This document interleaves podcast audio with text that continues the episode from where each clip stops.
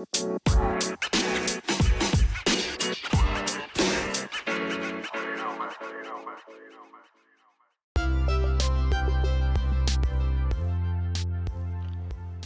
thing about politics is that it can bore you too soon. It's the reason why most of us avoid politics in our day to day life. Have you ever thought why India is still developing? Well, we can't change the past but try to create the future.